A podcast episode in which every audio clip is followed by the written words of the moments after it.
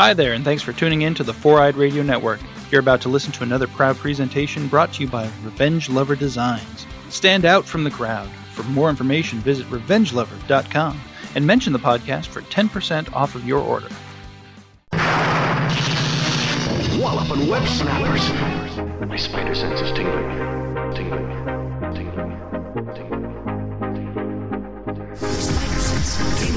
Spider sense tells me I'm in for some trouble. My spider sense is picking up trouble. Something's turning my spider sense on. My spider sense. My spider sense is tingling. Anybody else's spider sense tingling? Welcome to Walloping Web Snappers, a Spider Man podcast where we dive into every Spider Man cartoon ever made. I'm Doug. And I'm Derek. And is your spider sense tingling? Wait one moment and just watch as time passes. And now time passes again. and now time continues to pass. Uh huh. Yes, my spider sense is tingling. Fantastic. to listen to this show, find us on 4eyeradio.com and wherever you get your podcasts. This podcast is brought to you by Revenge Lover Designs, illustration and design that fit your personality. For samples and inquiries, visit revengelover.com. And we are still talking about the 90s animated series, Spider Man, the animated series. Um, and this is the second of a two parter. Uh, we talked about the first one Last week, we're talking about Venom's return to this very series. Um, you can watch along with us on Disney Plus. Uh, you can also purchase these episodes on a number of digital platforms. But if you wanted physical media, this is one of the episodes you could have on physical media because it is included on the Spider-Man: The Venom Saga DVD set.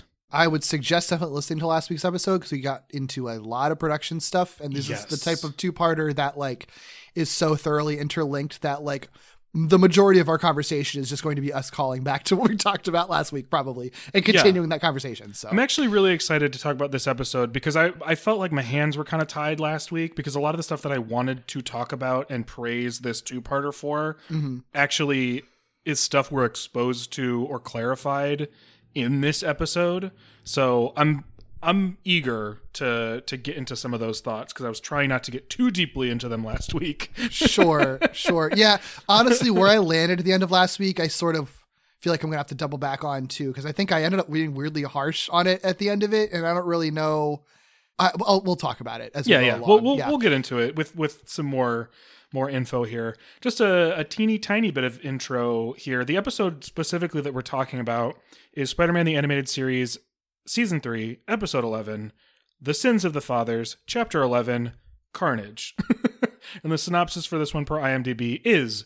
The Venom symbiote has produced a new symbiote, attaching itself to serial killer Cletus Kasady to give birth to Carnage. As Venom's replacement, Carnage helps Mordo with his plans.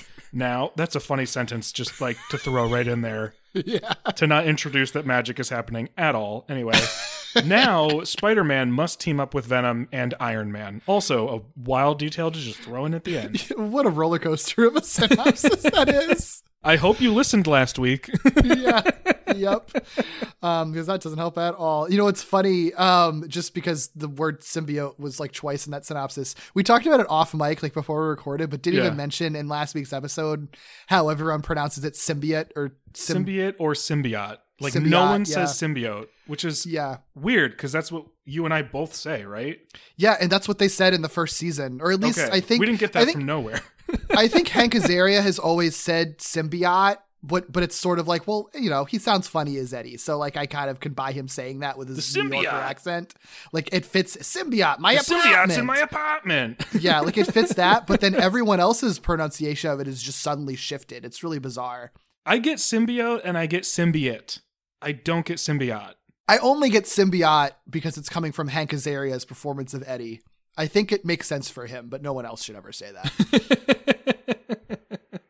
So Yeah. So the original air date for this episode, another thing that we're just going to call back to last week because there's a whole conversation about weirdness with the air dates. I'm not going to get it out of it again. You, you can just listen to that. Uh, but IMDb would tell you it's November 2nd, 1996, but I think we've determined that that's just incorrect. It is actually November 9th, 1996 is when this aired. you heard Um, it here. Heard it here and, you know, other places on the internet that I got that information from. Uh, story by for this episode uh, is credited to John Semper. Teleplay credited to Stan Berkowitz, Jim Krieg, and John Semper. Talked about all of them in depth. Um, and we've even had Jim on the show. Just plugging that because it's been a while since we got an episode written by him. I think so. It would be interesting to get his thoughts on some of this stuff too. So maybe we'll have to re- reach back out. Yeah, yeah, we can do another revisited episode. It's a very different kind of episode. That's a good point. It really is. and I have very different questions. Uh-huh.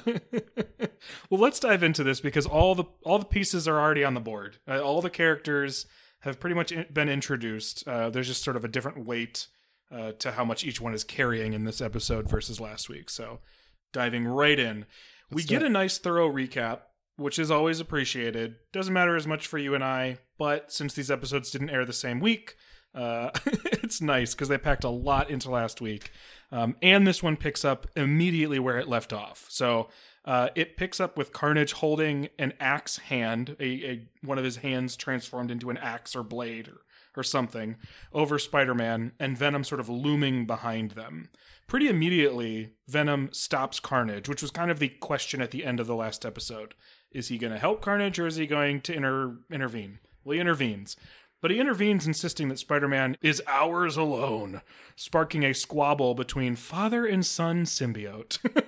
I, I actually like that detail a lot because it's I, actually think that's a little bit unexpected because they really do set you up to just be like, oh yeah, he's gonna listen to his he's gonna listen to his doctor girlfriend's advice and he's gonna be a good guy now. Um, but this isn't his turning point. Like he is still deluded himself enough to just be like, well, I'm only stopping you because I want to kill Spider-Man Yeah. more, and I believe him because he probably because he does. So yeah, I, I thought it was a two a two option multiple choice. I thought it was either he teams up with Carnage or he stops Carnage because he's good. But I, this was not not on my list, so yeah, I like was that. happy to That's be a- that's surprised. very good twist. Yeah, Yeah, and it's good. It's just a good. It's a good bit of characterization. it is. Yeah, yeah. It's very. Yeah. It's sort of like primal. I like it. I think it's a one reason why his I think redemption arc I think in this works is because it's he's never fully redeemed. He's never fully on, on. He never fully becomes a superhero or mm-hmm. anything. It's not like he's a good guy by the end of this. He very much isn't. Yeah. Like, it, it, for all intents and purposes, after this episode was over, if he you know was if if he was still Venom and walking around on Earth, he would go right back to trying to kill Spider Man probably. So. Yeah, so Baron Mordo interrupts them before they can like full on clash and have a have a daddy child fight, uh, and reminds them of their promises to Dormammu. So the two are like fine, and they begrudgingly flip off together with the interdimensional probe, leaving a battered up Spider-Man behind. Since Spider-Man is unconscious, J. Jonah Jameson, who's there now, I guess, Uh huh.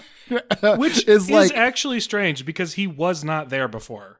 right, like he the last we saw him, he was watching these events on a television screen. Yeah, I mean, I can believe he, you know, whatever studio or whatever he or Sure. the Daily Bugle is not far, so he, he's gotten there by now. I can believe it, but it is still weird because it's sort of like a jump, but it's just like, wait, where'd you come from, huh? And then they have an entire commercial break with him like being like, I'm gonna see who you really are since you're unconscious now, and starts to peel off his mask. As much as I love to see Jonah, and I love hearing Ed Asner's voice, and he really hasn't been much in the season, so I'm always happy whenever he appears. They you, you could have cut him out of this episode and give him more time to all the other million things that are happening. This is wholly un, wholly Oh. Yeah, no. unnecessary. Absolutely wholly unnecessary. I thought you were going to bring up how strange of a line read this was. Like it, it was the most like uh like subtle and like downplayed Jonah Ed Asner's ever done. That's true. It was I I didn't for a hot second I was like did they change voice actors? Because he's he's speaking so plainly. it was very straight. No yelling. yeah, there's another line reading that he has later on that I'm going to call out. It's it's really all everything uh, his use in this episode is so bizarre and just like feels like obligatory weirdly. Um it's just yeah, it's, I love Jonah, but I did not Oh, need to be here for any of this. No, I do think it's. I do think it speaks to something we talked about a few weeks ago about how the show is finding its ability to weave together more threads and more bits and pieces that are just part of the world as opposed to like disappearing and reappearing when relevant. Yeah, this is not a great example of it, but it clearly they clearly want Jonah to be around generally, and this is how they Yeah. Opted to do it this time.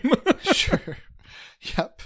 Um, but yeah, uh, after after the commercial break, War Machine's like, nope, uh, and stops Jonah from um from peeling off Spider-Man's mask, and they have a, they have a nice little confrontation um, with the War Machine, just like crumpling up his press pass and everything, and kicking him out. Uh, I'm a member like, of the press. You'll hear from my lawyers.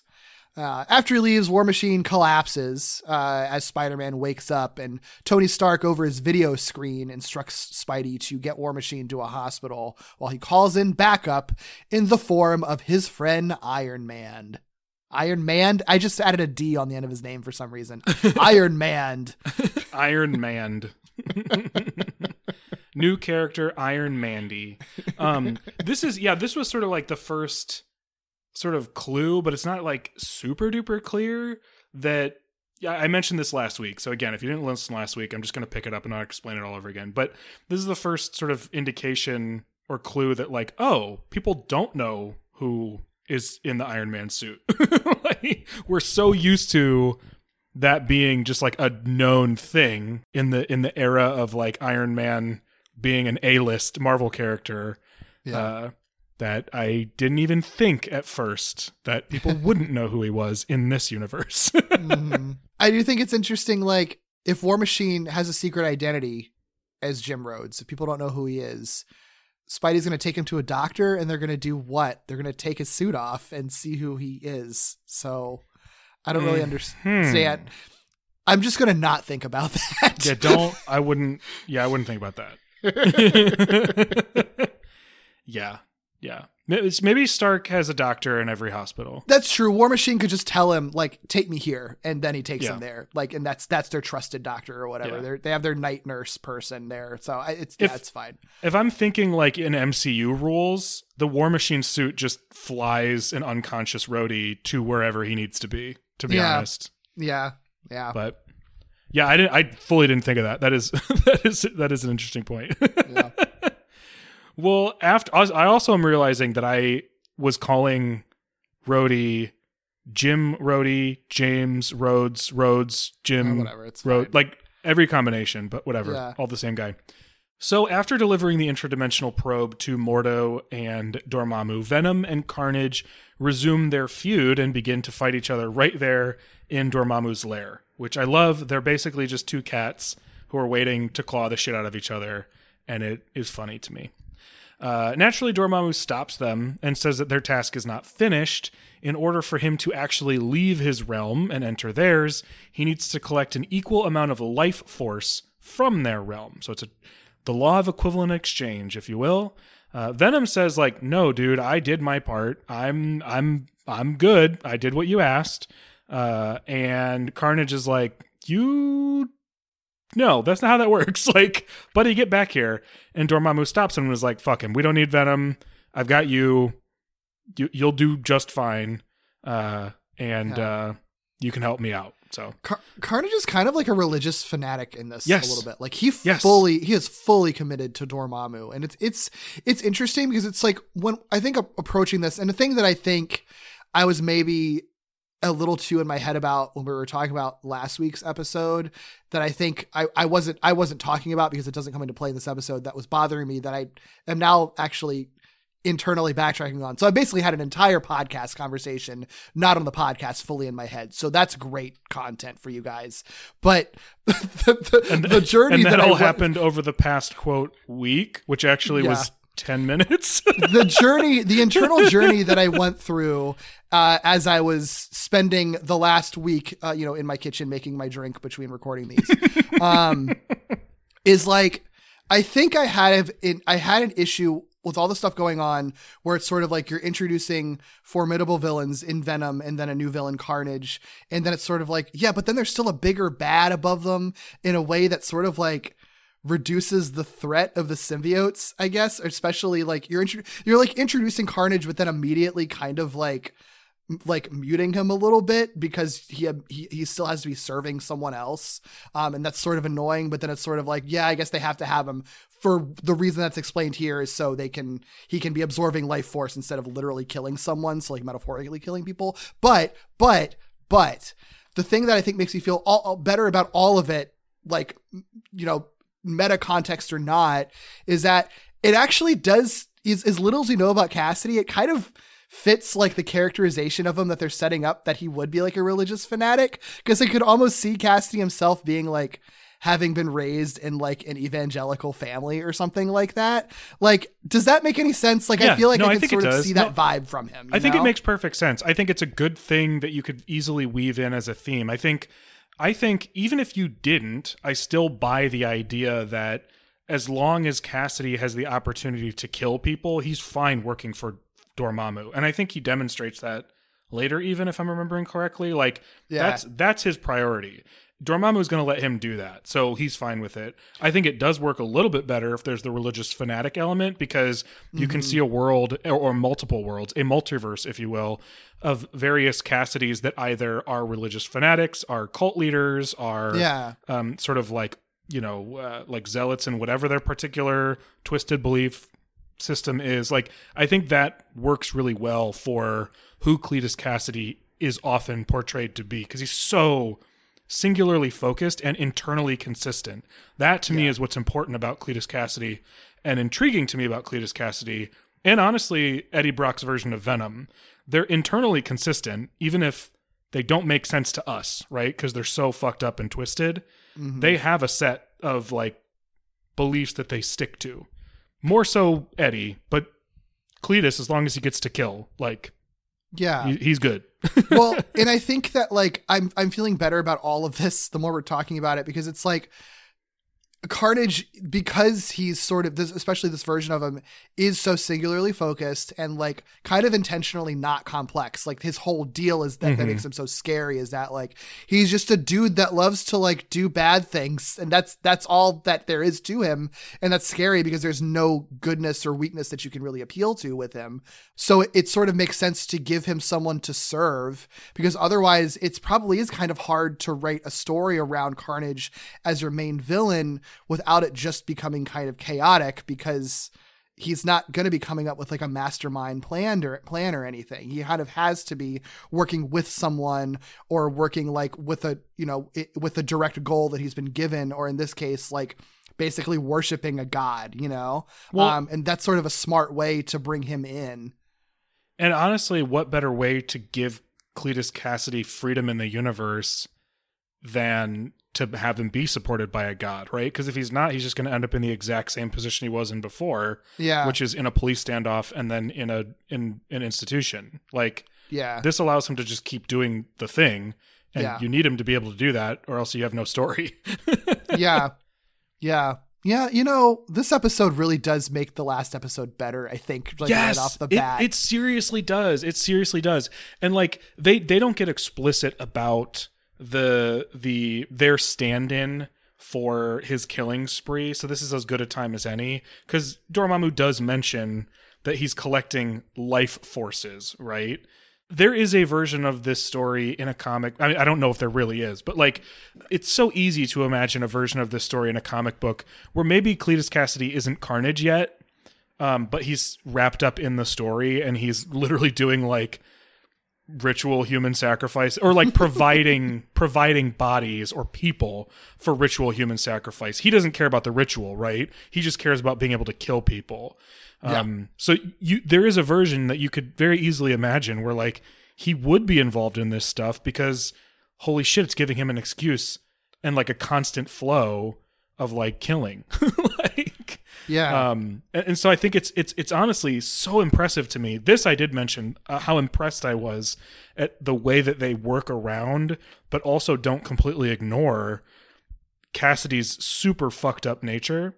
Mhm. The fact that he is a serial killer who is also a cannibal, like it's all there if you know. Like if you know those things, you see it all along the way. If you know, you um, know. Exactly. It- It's it's it's I, and this is just one more element of that. It, it's how, how do you how do you make a, a serial killer on a children's superhero cartoon? They fucking figured it out. And I think this is better than the Morbius thing, where they're just like, well, he can't suck blood, so he sucks plasma. Yeah. That is energy through his hands. Like this is this is so much better than that. It is, yeah, because it is. I mean, it's the equivalent of taking a life, just in a way that you can. It's literally taking a life. It's yeah. just. those people are dying. They don't say Yeah. it, but that's what is happening. Is he's killing Yeah. those people? It just like gives them an out to do it without active violence and an out to undo it at the end of all of it. But like the stakes are still there, the threat is still there, the, the the metaphor that you're pulling is still there. Still there. I don't blame anyone who who watches it and feels like it's a little bit goofy, like because it is. It is. but It totally but is. like there there's that this is the best that you can do. Like what else there's not literally nothing else that you can do. You like no other way that you could write around it without just having him try and fail to kill everybody which would be much worse. So Yeah, and I have to imagine, I don't know, but I have to imagine that when we eventually cover something else that has Carnage in it, they're probably not even going to try to do this. No, yeah, He's just going to be like the quote crazy one, you know? yeah yeah yeah. I, I i yeah like many many kudos for the attempt here and I mean, even that sounds kind of backhanded, and the execution, yeah, the the yeah, I, I I agree. I think it's like this is the it's it's a really clever, probably the most ingenious, best way that you could do a serial killer without him actually being a literal serial killer, because he is, for all intents and purposes, a, we see him, you know, killing people on screen. Mhm. It's just done in such a magical, cosmic way that it, like it doesn't read like that. Yeah. I mean, when he, when he, I'm getting ahead of myself here, but when he takes life force from people, he does like shoot out tendrils into their body. Like he's, Yeah. he is like stabbing them. like, Yeah. That's right there. Like you, you watch it happen. It's just Yeah. that there's like shiny magical effects and no blood, you know? hmm And then and you know, and they're all back to normal by the end of it. Yeah. Um, Only because know. their spirits get put back into their bodies. yeah. yeah. Yeah. They're all dead. Anyway. Uh, yeah. But yeah, so so we now have a fuller picture. Like last episode told us why the symbiote was back. This episode tells us why Dormammu even cares to involve the symbiotes. You know, like he needed people who would be willing to do horrific things who also have the power to do them. And what better way than Eddie Brock and Cletus Kasady with symbiotes? like it, it all does kind of make sense, even though it is still so bizarre that Dormammu and Mordu Mordu. Mordo are even involved in this. yeah. I wish Mordu was involved in this. We'd have like a scary zombie bear. well, later that day or week, this is one of those unclear time jumps. Uh, Spider Man swings through the city, marveling at how Carnage refers to himself as I, in contrast to Venom's use of we, which I will say has to be where my previous stubbornness, since dissipated stubbornness, mm-hmm. over Venom needing to refer to himself as we came from. Clearly, it was this show because it's not just that Venom does do that, it's that in the universe they enforce that idea. Yeah. Um, and other characters recognize it. So clearly that was where this came from. But Yeah. I do think it's important here because Spider Man says that's an in- interesting distinction because it means that Kasady's bond with his symbiote must be even stronger than Venom's. The fact that Venom still considers itself two separate entities that live and feed off of each other is different than Cletus considering himself and his symbiote one integrated being. Yeah. I like that detail a lot because I think that also sort of sets up Eddie's arc in this episode, especially because this whole deal is like trying, like struggling to separate himself from from Venom as from Venom or from the symbiote. Yeah. And so like that you're right there off the bat. You have that distinction, making it clear that like Eddie is not that far gone, um, or not as far gone, I guess, as Kasady is. Yeah. Absolutely. Yeah, I I liked that and didn't remember it and thought it was a really cool thing to include. Mm-hmm. Of course, just as he's thinking this to himself, he happens to encounter Carnage standing off with Lieutenant Lee once again, this time accompanied by NYPD tanks uh, shooting lasers, so the tanks are back. And uh, Carnage is exhibiting this new ability to sap folks' life force, which we mentioned involves glowing magical lights, but also stabbing people in the chest with his tendrils. yeah and it's like they're constantly sort of like f- looks they're animated like they're flowing into them so it seems like they're just like he, it like soaked through their pores into their bodies Yeah. basically it seems like Yeah, there's no like impact or anything. It, it's it's sort of yeah, it's like that. into their pores, into the orifices of their body, whatever sort of thing that creeps me out so much anytime we think about it. Very creepy. I don't like it. Don't like it. Yep. but it's so good. But I don't gross like things that the symbiote does that I do not like. it. Mm-hmm.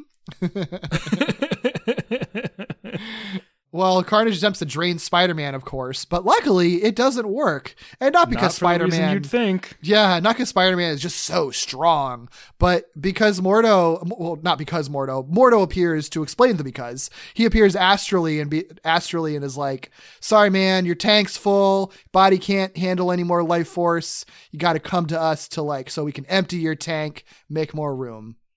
It's it's not a graceful explanation, But I like did it, though. answer the question I was asking, which was Yeah. how does Carnage sucking people's life force out actually help Dormammu? Because it it seems like he's taking it, right? Yeah. So I wasn't sure. Like, is, does this mean that there's going to be a conflict over over Carnage actually like giving those life forces up, or like what? But this actually this this put me in a direction. Yeah, So I was like glad not- it came when it did. He's not using it for anything. He really is just like a physical reservoir Yeah. to hold all this life force that then he gets drained of. Yeah. Um, because it doesn't seem like he gets stronger or anything whenever he No. absorbs anybody. Um, yeah. So, and I like that they put that limit on it too, right off the bat, because it's an easy way to like get in and out of a scene with Carnage. Mhm. Um, It also So- separates a little bit more the idea of him actually like engaging in human ritual sacrifice because like it makes it like a physical thing he's collecting, right? As opposed to just like yeah, the yeah, energy of somebody being murdered. yeah, yeah. I like there that. would theoretically be no limit to that. right right i like that um but yeah so so he he checks out uh lieutenant lee and spidey briefly touch base and spidey recalls that oh hey venom is still out there and at large actually uh-oh Oh, which leads us to the next scene it, it wouldn't be a season three episode without Aunt Anna. uh my one note for the first half of the scene is just shut up aunt anna Yep. That's Yep. it. Yeah. Uh, uh, so we're here at the Parker household. Uh, May, Anna, and Mary Jane are all there. May, of course, is worried about Peter because he's being out. He's out late, and May, uh, Anna just talks about how much she hates Peter and all that stuff. Like same old, same old, nothing new. And Mary Jane's like, "Shut up, Aunt Anna." Um, What? I wish she if said you that. know, you can totally tell me because yeah, I don't know and I do not care about Aunt Anna at all. There are so many characters they keep reminding us exist, like Mary Jane, like J. Jonah Jameson, like Kingpin, right? Because they're trying to like weave more together, make sure that these characters don't feel like they're just showing up when they do. Why Anna? Does I she- think is there something significant that we're approaching with Aunt Anna that I don't remember? I think it's because she's Mary Jane's aunt, and we're approaching a significant thing with Mary Jane, and then that that impacts That the makes season sense. after after that. Gotcha. Um, gotcha. Okay. Yeah. Okay. Okay. because she's the only family member that Mary Jane has. Yeah. So I think that's important for the future. Yeah, that matters. I just I fucking hate her so much. I'm just like, She's do you so unpleasant. be in It's like- every episode? Well, but it's also Well, that. she's but not it's also technically, but like, it feels like it.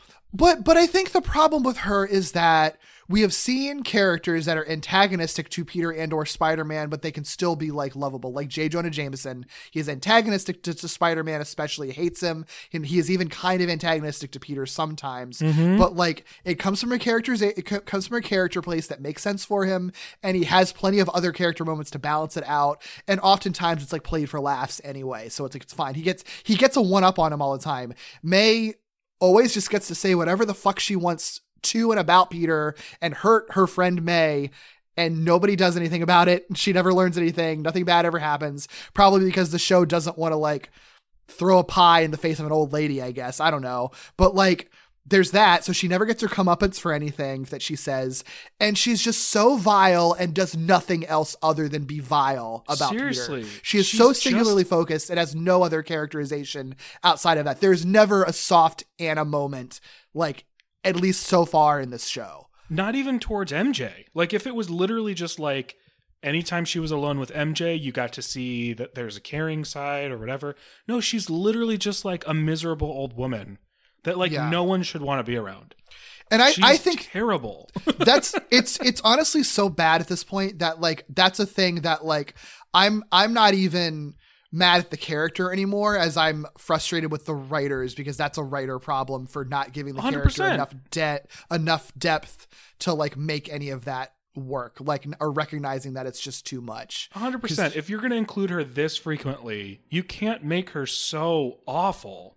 Yeah. I mean, like in the role that she serves, right? Like, Right.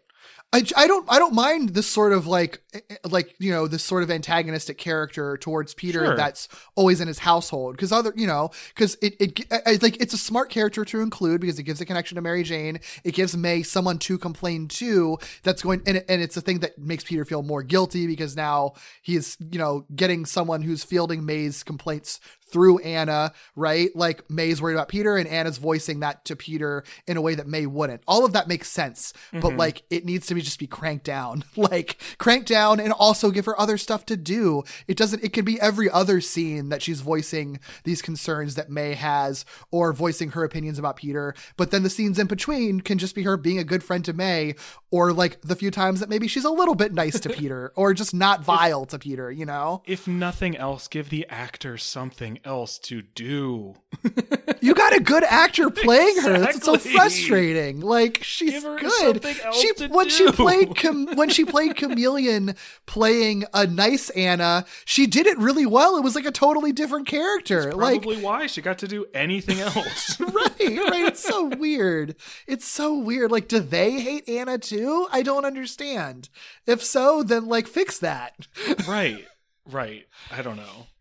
Yeah, I don't like it. Whatever. Thankfully, she is shut up by the doorbell ringing.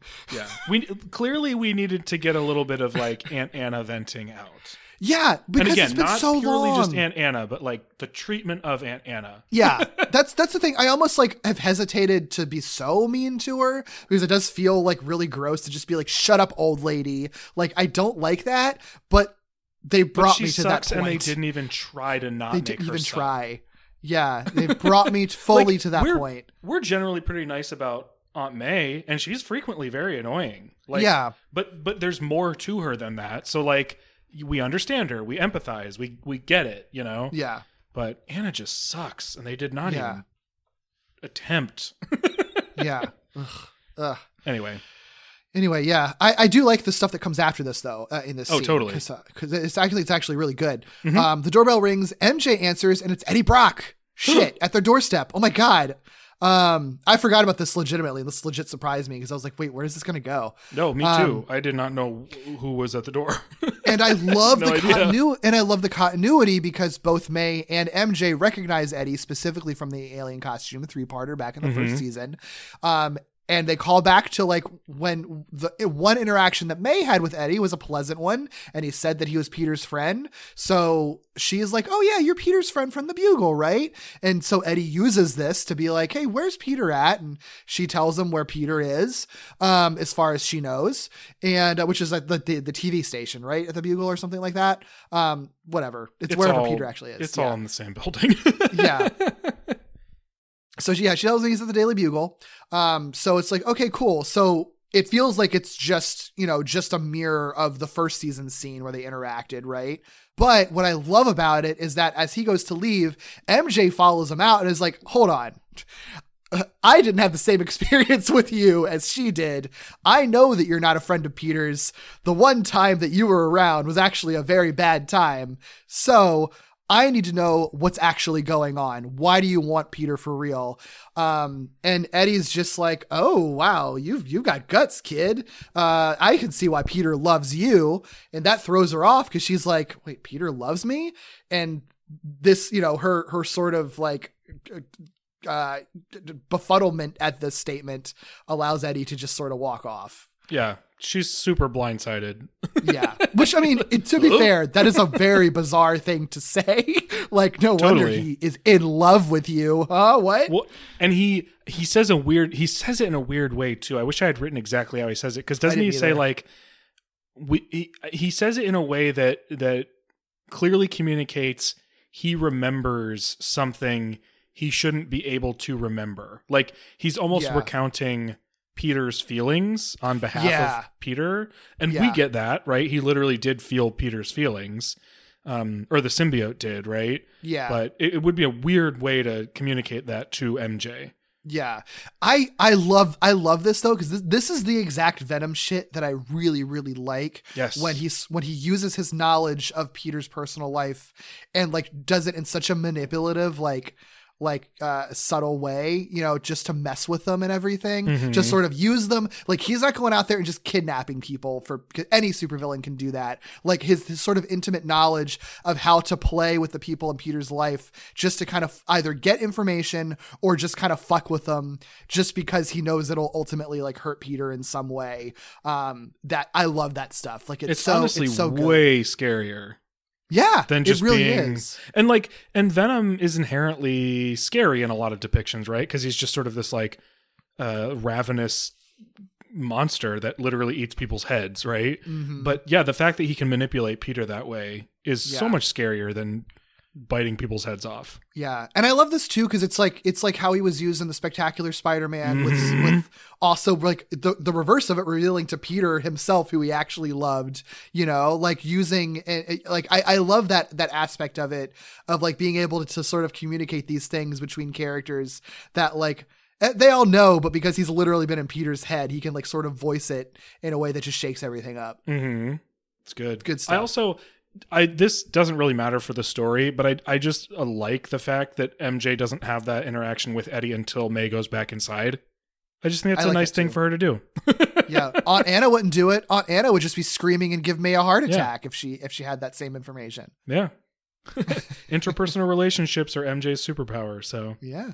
good Yeah. job. Glad to see a little bit of it in here. Yeah, yeah, one hundred percent. Well, at the Bugle, Jonah, Tony Stark, and Dr. Kafka get in a heated conversation over who's responsible for Venom and Carnage, how to refer to Venom and Carnage, how to tackle the Venom and Carnage problem. What a Uh, weird combination of people talking yep. about a weird topic. it's yeah, it, it's so strange because like it make each one you can understand why each one of them is invested, but for those three to actually be having a conversation with each other about it is very bizarre. M- mostly because Dr. Kafka's there. Because Tony Stark, I can kind of see, right? Like Jonah is connected to people of that caliber. yeah, So even though it's not established, I, I can kind of see it. But the fact that those two are having a discussion, then Kafka's also there, who's just like their therapist. it's so funny. It's so funny. Yeah, I mean, it's it's fine. Like it works f- for storytelling. Totally. It's just so funny to see that combination of characters there. I also like like Tony Stark is like accuses Jonah of like yellow journalism. 'Cause, You know, Jonah's obviously like you ruined my press pass and everything. It was all bad. And Tony so, Tony Stark calls him you know yellow journalism. Jonah's like yellow. How dare you use that kind of language and description of me? Like I was it's such a hoping so bad you wrote down the exact wording because it is so funny and so intentional. it's it, it's the the the the, the over wordiness of it is Mm-hmm. so funny, and you can tell that Ed Asner had no fucking idea what to do with all of those words in that line. like it's like no human talks like this, but But it works we'll try. perfectly. It works so perfectly. I can't wait for the opportunity to bust that out and say, I can't believe you would use those words in a description of me. Like, No, what? no, no, no, no. Even better. I can't believe you'd use that kind of language in description of me. Even no, you got to have as many syllables as possible in that. But it, but that's even better too because it's that kind of language, right? It's not even specifically the words. He's not even like challenging necessarily the description. It's like it's indignation over even having the description or how it's being presented. Like he's not Yeah. denying anything. It's such a bizarre line, but like it just fits J. Jonah Jameson for some It reason. really Like, does. It honestly does. No, not one part of me question that that's something he would say. Yeah. Especially in that sort of like heated environment where he's being accused of like where his like journalistic integrity is being attacked. You know? Yeah, yeah.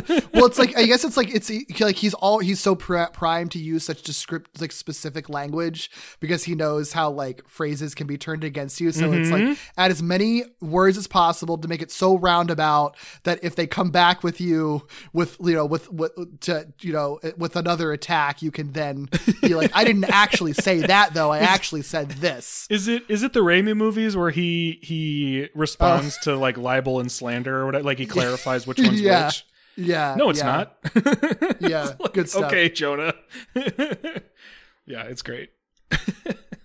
Have we ever talked about how great of a character J. Jonah Jameson is? a couple of times maybe.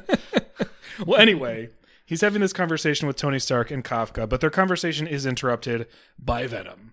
Venom begins to attack Jonah and Peter because he has specific vendettas against both of them. He calls Jonah his boss. Um, he doesn't have to really say anything about Peter. We just we get that, and Peter does too. Uh, but Kafka luckily is there. She's able to stop him, appealing once again specifically to the Eddie side of the Venom pairing. it does work long enough for Peter to sneak away and suit up, but Eddie spots Spider Man pretty much immediately, and this just triggers his anger and vendetta uh, immediately again, right? So he just sort of is like, all right, well, nope, sorry, Ashley. Uh, Spidey's Yeah. here. We must fight.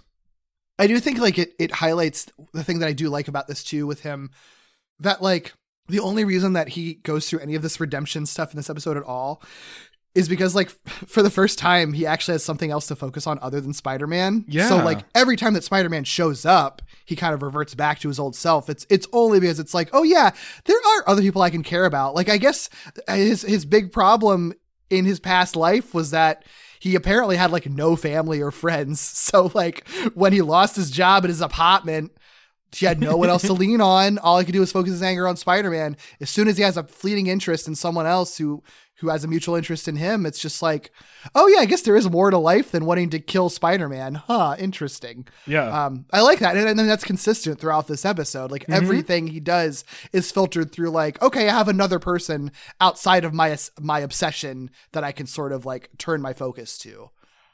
Yeah, it's my therapist who has romantic feelings for me. Jesus Christ! I mean, I love the idea of the story, but if it wasn't his fucking therapist, No, I know. Well, and, and again, even inside the universe, like even just as a fucked up fictional story and as a romantic interest for Eddie Brock specifically, who is a morally, you know, complicated Yeah. character, it makes sense. But yes, of course, me, Doug, human being in the real world, hates this. yeah.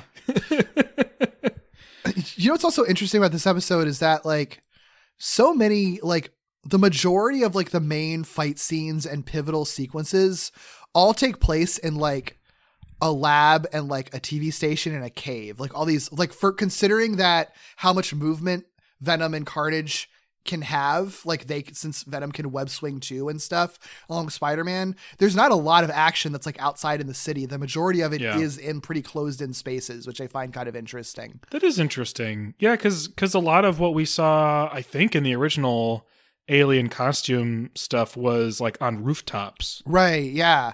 I think I, I like, I feel like that's something that I, I, I never, I, I had, that I had always like picked up on that made these episodes feel different that I didn't really think about until now. But it's just like, there are definitely a few sequences outside. Like we were just, you know, the, the tank stuff is all outside, but those scenes are always super short. Like all the Mhm. mains, the main action is inside, which I feel like is sort of, unique for this show and it's an odd choice especially when you throw an iron man who can fly like Yeah. and and everything is like when they like limiting everyone i guess which you Yeah. know, well, I- I, do think the sort of like aerial association we have with Iron Man, like I don't think I had that for the cartoon as much. You know, like that's true the the sort of like when you think of like the Iron Man 3 like 24 suits flying around and like being agile in the air or like the basically like skydiving scene like Hmm. they weren't doing that shit in the Iron Man cartoon. It was way more just like standing around and like shooting stuff That's or like being point. underwater. They did a lot of that weirdly enough.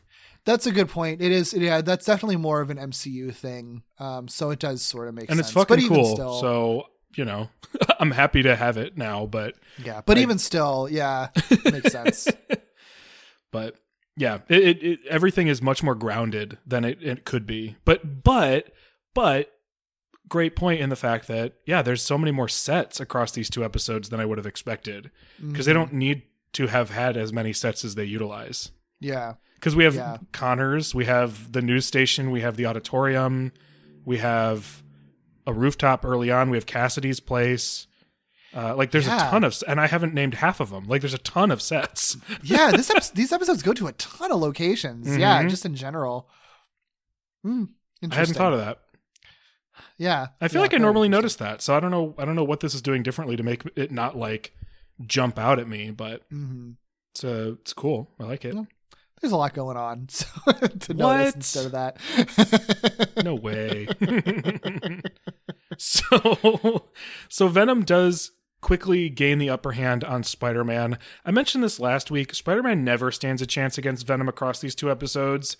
He's never meant to. Like anytime he fights Venom one-on-one, he's not going to win, which I think is important given how many characters are in these episodes. Um, and the whole point that you mentioned of like Venom has been singularly focused, but now there are distractions. So makes sense. but this is another example of that. And of course, Kafka continues to appeal to Eddie, giving Spider Man and eventually Iron Man, who shows up. Um, but no one knows from where because no one knows Tony is Iron Man. uh, Kafka continues to give them opportunities to fight back by distracting Venom. yeah. Ultimately, confused and struggling to control the symbiote, Eddie grabs Kafka, thwips off, and Spider Man and Iron Man attempt to follow him. They do. Basically, can't take it anymore. Too much chaos. hmm I mean, I feel you, buddy. Uh huh. I don't disagree. Um, back at Dormammu's, Carnage deposits the life force, and Mordo. Which he complains about taking too long, by the way. I I don't know why I love that detail so much, but I love it. Yeah, They- I mean, are- like, how much longer is it going to take for me to deposit all these souls? it's got to be boring because he's just standing there, hands to a giant vase. Uh-huh. Like, like eh, I mean, yeah, he's he's not watching TV while he does it. It's Does it- it's taken maybe it's taken more than an hour. Does it have to be his hands? Could he could he use some tendrils and like read a book? Yeah, good point. Why does it have to be his hands? Uh, I don't know. Yeah. It's magic, so maybe there are rules. Maybe, probably so. Man, poor Carnage having to just sit there and deposit all those souls. That It's like one of those like keep your hand on the vehicle challenges, yeah, yeah. but he doesn't get anything out of it. Oh boy. Yeah, well, Mordo shares uh, uh, that uh, a few more lives are still required to exchange for Dormammu's passage. Carnage, of course, laments that the number of remaining lives uh, required is only a few. He wants to murder more people. Really? Only a few? I mean, Aw, it's funny that it's just like you can just also murder like once you're done with this, but okay. Off screen, yeah, yeah. they would never show it. Uh, Well, I, I don't know. Like, does he get to keep his ability to suck people's life force out? When Hmm. does that go away? Yeah, I don't know. I don't know. I don't know. Good question. Well, we don't get the answer to that. Spoiler. yeah, Um, no. but we do get Spider-Man and Iron Man searching the city for Venom. This is really the only time we see Iron Man fly, and we don't see a whole lot of it, because they don't actually converse at all when they're searching. I don't think. No. Yeah, no, you're right. They just I they maybe did they I think they're I just assume they split up because otherwise Iron Man would be like, "Where'd you go, Spider-Man?" And he never is. They might have split up at some point, but at least for one of the scenes where they show them, Spider-Man's just swinging behind Iron Man, like they're just not talking. So Iron Man's just going to at one point look behind him and just be like, "Huh? Where'd he go?" I guess, yeah. I don't know. Well, they search the city for Venom, and Spider-Man wonders if Met. Oh God, that's what you're talking about. Yep. Didn't even think of that. Oh, you don't even know what I was referring to? That's no, I just was like, I mean, I guess they could split up, but yeah, no, like Spider-Man. This is so funny to me. Spider-Man wonders to himself, "Where's Madam Web when you need her?" Because I bet she would know where the symbiotes are. Right on cue, Madam Web pulls Spider-Man into her dimension, and Spider-Man says, "I don't have time for you right now." You literally just asked where she was, you dumbass. Like, God. You literally he's just saying that- identified how she could help you and then told her you don't have time for her. What are you doing? This just demonstrates how much he hates her. Yeah, he's just he's only saying it to her face. He doesn't really believe it. He just like needs to get one in on her just to let her know that he's never like good though. She constantly gets one over on him, and it's always hilarious, and he's so bad at it. yeah. It's like his ability to quip is just gone whenever he's in her presence. It's, like, so funny. It's like a superpower that's nullified in her dimension. yeah. it's like if Yeah, he couldn't stick so to good. walls in her dimension, except it's his quips. It's so good. I love it. I love it. Ay, ay, ay. Well, anyway, this is this. I love that you referenced this in your intro because it is an interesting choice. It's a very interesting choice. And I would love Yeah. to know if you have any idea why they would do this, but let's get into it uh. first. so, Madam Web does show Spider Man where Venom is.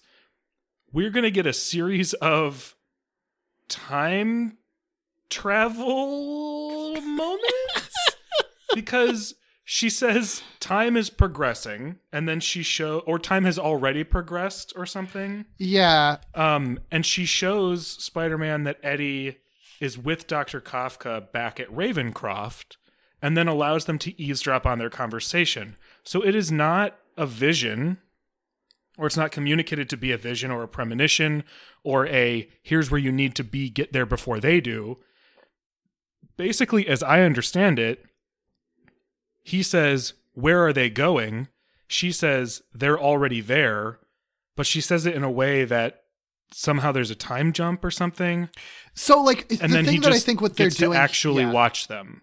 I think the thing that what they're doing here is that all of these are scenes that if you cut the Madam Web of it all out of it and just assume that Spider-Man was web swinging, you could have said that all these scenes were happening meanwhile, and then Spider-Man eventually enters into the fray after all this stuff has happened, like once he figures out where they are or something, right? Like you could have done that. I think the benefit of doing it this way and have Spider-Man watching all of these cutaway scenes happen is that then it makes it makes it easier for us to believe that he would team up with Venom because he's seen Venom go through this journey in these scenes. I think that's the storytelling reason for it. That And- makes me feel so much better about it Right. because they ha- there has not been anything I think in this entire series to this point that I felt like you just don't want to solve the problem of telling this Yeah. story. Well, because that's the thing. Yeah, it's sort of like you know what? If you have a person that a- a character on your show that can like transcend time and time and space, like. I guess you can use it to solve storytelling problems, but but I, I feel better about it knowing that like Yeah. all of this could have happened without Madam Web and Spider-Man just finds a clue to bring him to where Carnage is later on in the episode. But I then think you'd it was also I have to it was an figure out why he sympathizes with Eddie. Right, because otherwise, then you'd have to have more exposition and Mm. have, have figure out some way for Ka- Kafka to explain it to him, and they could have done that. But I think honestly, it would have been more clunky than just having Madam Web let Spider-Man watch his own TV show for a few minutes. Okay. Also- okay. Okay. Can I make you feel even think better you're about it? I mean, you Can already you- are. Can I make you yes, feel even absolutely. better about it? I think they don't call it out, and I don't think this is intentional, but for the continuity of our podcast, I think that this is also Madam Web teaching Spider-Man a lesson to not just swoop in and drop kick villains in the middle of hmm. conversations. Because if you think about it, if he had figured out uh, that where Eddie and Kafka were earlier, he might have just swooped in, seen Eddie talking to Kafka, been like, he's not looking. I can get the one up on him, and then kicked him while he was in the middle of having this journey with Kafka, and then and then he would have just been Venom and not had this redemption thing, which, you know, Spider Man has done very often, like with the lizard, for example. As soon as someone's bringing them over to the good side, Spider Man's like, I'm going to drop kick him mid conversation, and then it ruins everything. And he doesn't do it this episode, and everything kind of works out because he just lets things happen without intervening. I mean, that is a thing we have complained about is the fact that he doesn't think about what part of the journey some of these antagonists are on and kicks Yeah. first. And here he is forced to consider at what point Eddie is in his journey and therefore does not kick. hmm Right, exactly. I mean, it also sort of plays into the lesson you learned with the Ultimate Slayer episode too, where it's just like I'm going to actually think It a little bit about where these villains does, are yeah. at, and uh, sort of if I can sympathize with them and come come at it with a different angle other than just attacking them, I'm going to do that.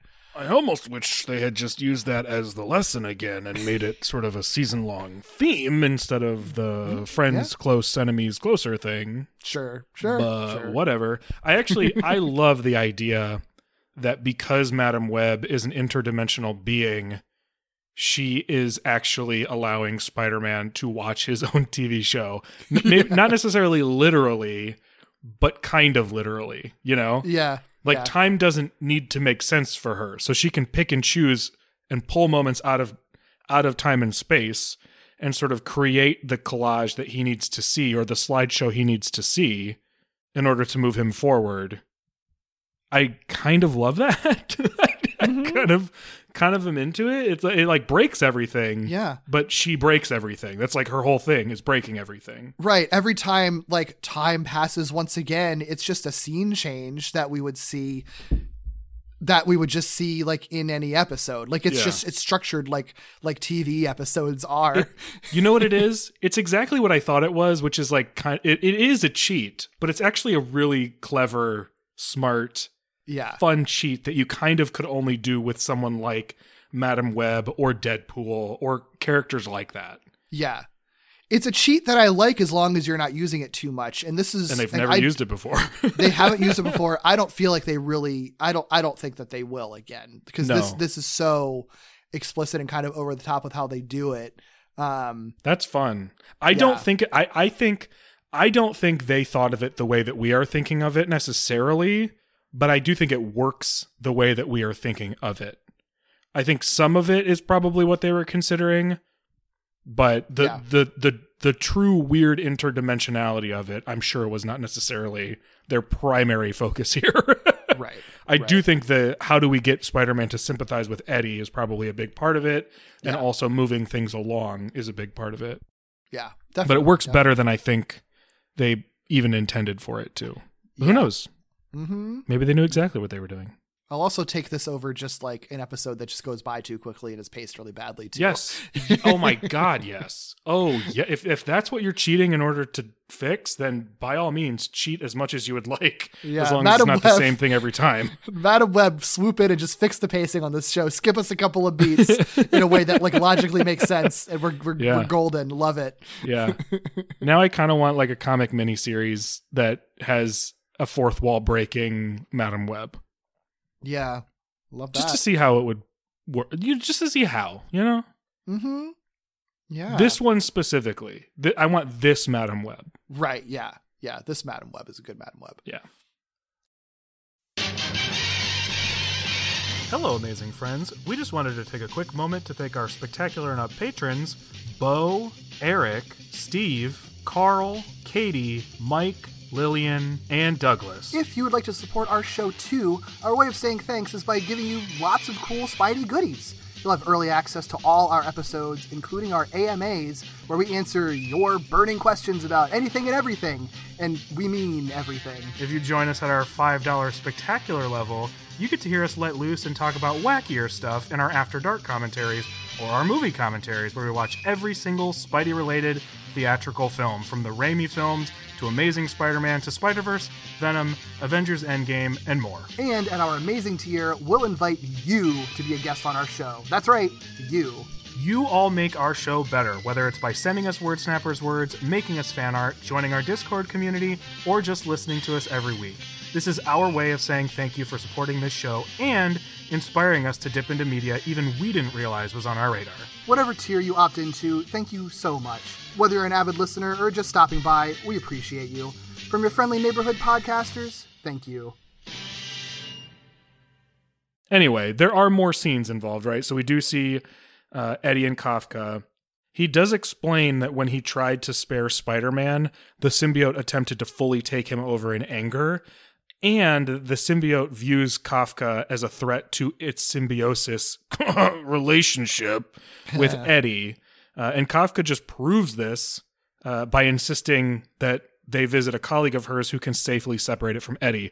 This is where I was like, this is 100% the Venom symbiote seeing Kafka as a threat to its relationship with Eddie. Like this Oh, yeah. this is the clearest as clear as any clear day Mm-hmm. that this is a love triangle. And I love Yep. it. It's great. Yep.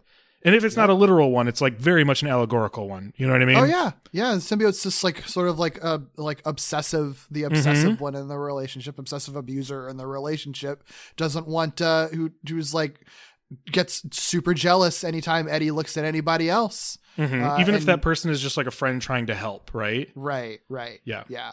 But it could be an it could be a romantic interest, right? They- Like it's I it's very interesting to me. I really Mm-hmm. liked this moment.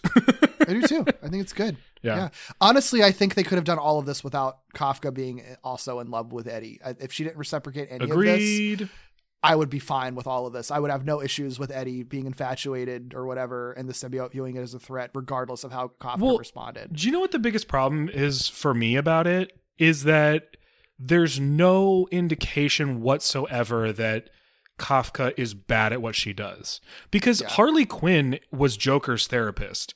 And then Harley Quinn is made to be very clearly and, and her character has gone so much further than than than this initial moment, right? But her sort of beginning thing was that she was a therapist who fell in love with one of her patients in an obsessive way Yeah. but they make you they make you know that that means she's doing her job wrong right Yeah. Right, that's that is made very clear with with harley quinn in this case it is there is no indication that what kafka is doing is wrong or not romantic I would also argue that's that the like problem it ultimately, as much as we talked about it in the last episode, I think it doesn't come into play until this one. Like it kind of comes out of nowhere. Like I feel like you could read all of her stuff in the fir- in the first part as just like caring about Eddie and recognizing that he's a good person, or just caring a lot about her patient. i think that's fair and that And attention this- is interpreted a certain way by eddie but not Right. necessarily communicated to us as the truth Yeah, so it ends up feeling even weirder in this episode and almost like, honestly kind of shoehorned in when then suddenly she's like, "But I can love you," and now we're gonna kiss, and it's like, "What? What? really? Him?" uh, yeah, yeah, yeah, yeah, yeah, yeah. Yeah. I don't know. I don't know. There's a way that you could do it that's very human and real, but also make it very clear that it's wrong. In Yeah. which case you can explore all sorts of things, right? But th- Mhm. if you're if you're not going to do that, then it's just irresponsible. Yeah. and like and in this case kind of messy because they didn't fully establish it. Yep. Well, another scene that Madam Web shows Spider Man is that Kafka brings Eddie to Dr. Connors. That's the colleague uh, that she has that apparently knows how to separate the symbiote from Eddie. Of course Uh, it is. I mean, at least they at least they sort of set it up by saying like Dr. Connors has a sample of Yeah, the that's true. symbiote from when Spider Man asked for help. So like at least there's that, right? Which they specify was only month. The first season was only months ago. yeah, That's interesting. dude, Yeah. dude, that's that's interesting to me. Yeah. Yeah. I mean, it's comic book time, I guess. So Yeah, like, it makes true. makes sense. But it is still weird to think how much has happened in, Uh-huh. I guess, like maybe like six months. it's also just interesting to even define the time. Like you Yeah. could have literally just said a while back, and it Yeah. you know it wouldn't have dated literally anything. Mhm. Um, but anyway, Dr. Connors does say that a combination of sound and heat could succeed in separating the two. We know that that's going to be true, right? We we Yeah. that's been firmly established to us as an audience. Um, so when he uses sonic pulses to remove the symbiote, it's not a surprise. Um, he does remove it from Eddie. He puts the symbiote into a sound regulated containment unit, um, and Eddie and Kafka kiss in celebration. Don't like it. And then the final thing that Madam Web shows Spider Man uh, is where Kasady is. She showed him where Venom was, so now where's Carnage?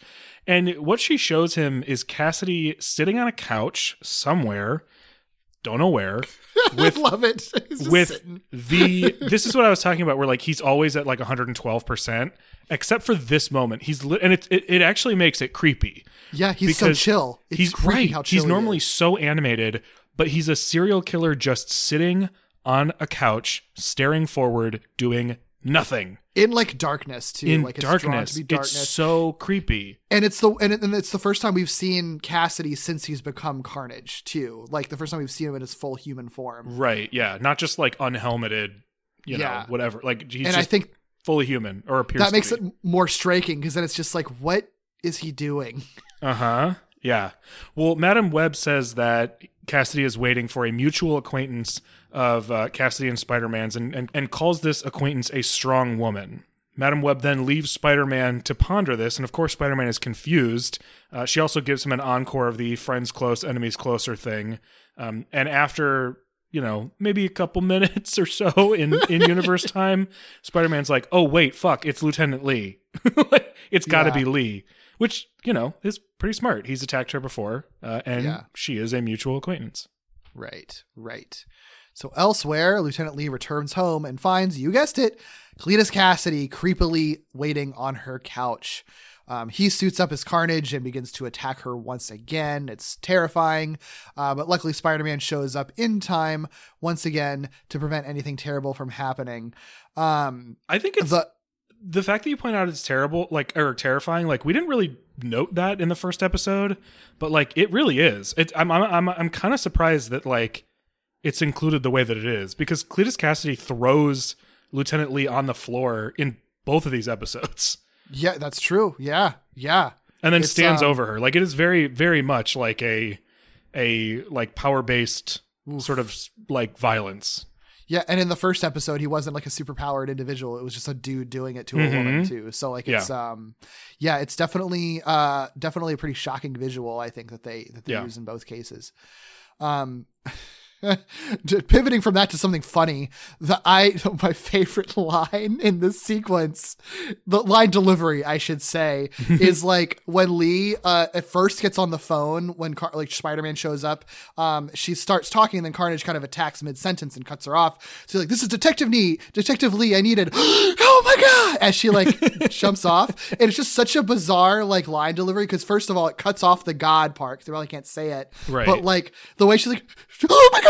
Like it's just like really funny, like how she does it. Like I was, I mean, that's like a good acting thing that she was Yeah. doing in the booth that you just don't hear that feels so natural. But it, like it also, it also is just so like it kind of caught me off guard because there's not really ever deliveries like that on the show where it legitimately feels like someone is throwing knives at your face. Like that Yeah. is the reaction that you would have. you know, like like just like the, Yeah. the the weird noises that come out of your mouth when you something actually scares you or you like see a bug on you or something. Someone like threw a notebook at her booth while she was delivering the line or something.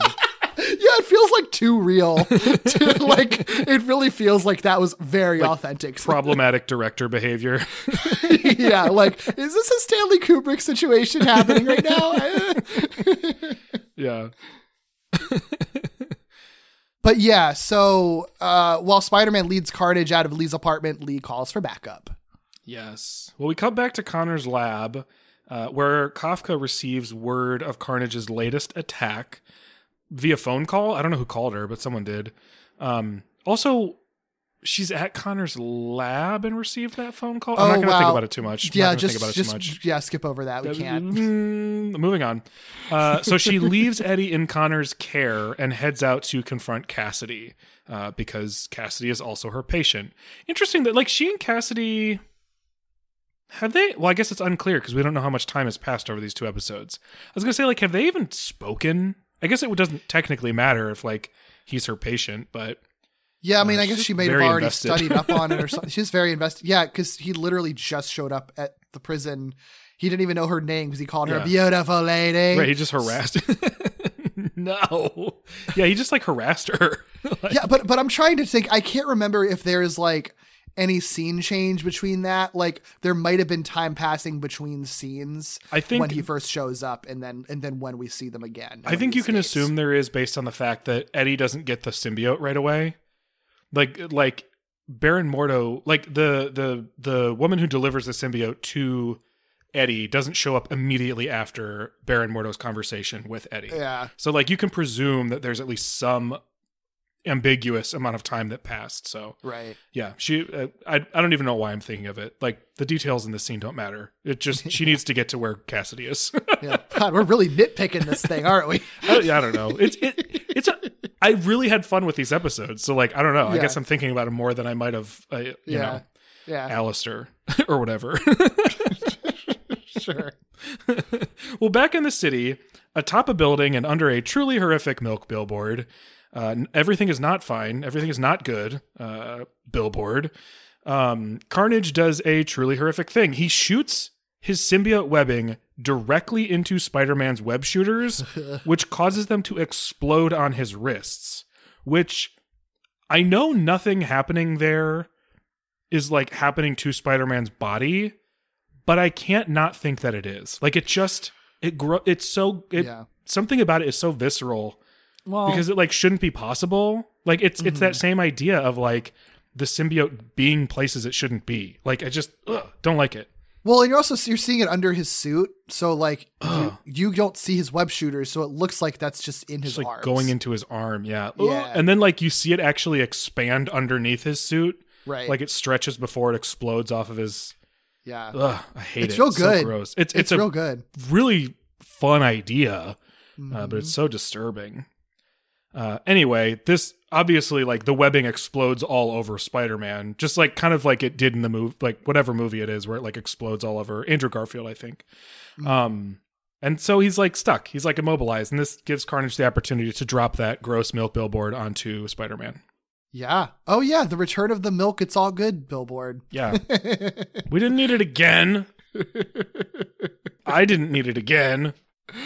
yeah. So Carnage, uh, Carnage approaches uh, Spider-Man to steal his life force and the rest of ya. That's a line. possibly. That is a line. He says Dormammu might get your life force, but I get the rest of you. Mm, to He's gonna what? eat Spider Man. yeah, He's gonna eat him. He's gonna absolutely eat him. Absolutely gonna eat him. Love it. Love it. Um, I don't love it. Oh, you're not a you're not a fan of I'm cannibalism, gonna be Doug? on the record saying I don't love it. Mm, okay. Wow, hot take. Doug is against cannibalism. You're gonna get canceled for that, man. Good. Mm, can't believe you said that on this podcast.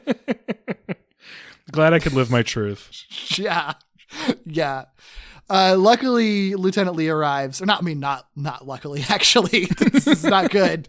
I guess in that this means that this means that Carnage has stopped stealing Spidey's life force because his attention is turned away. So that's good. But what's bad is that because he's turned his attention away from Spider-Man, he's turned it to Lee. hmm So he steals Lee's life force, effectively killing her, as far as mm-hmm. we know at this point. I didn't know where this episode was going to end, so I, and I and I don't have a memory of of mo- things moving forward. So I was like, they didn't like just kill Lieutenant Lee, did they? Like I didn't think they did, but like as far as I knew, I was like, they could though. Like that could Yeah. be what just happened. They could just say like that she she's doesn't just in, need in to a be coma. in this episode. This could have been when they killed her. they could just say that she's just in a coma indefinitely. you Right. know? And there's precedent for it. If you know the comics, you know, like Jean DeWolff is sort of a, a like a, a sort of Terri Lee sort of archetype, and it's a big deal that she dies and and Spider-Man goes berserk over it, and that's even tied into like Venom ultimately because of the Sin Eater stuff. I was so like scared.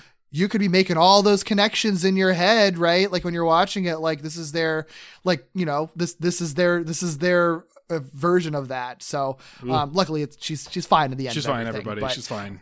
but but they treat it as well as they can. They treat it like a character death because Spider-Man berserks out. Uh, tosses himself and Carnage just off the side of the building, which remember he doesn't have his web shooters working right now because they just blew up. Um, they uh they he like kind of makes it so they sort of tumble so they land Carnage side down.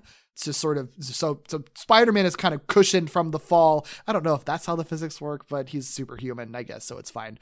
Um gives Spider-Man the impression that Carnage is defeated because he just like fell off of an entire fucking building with Spider-Man on top of him.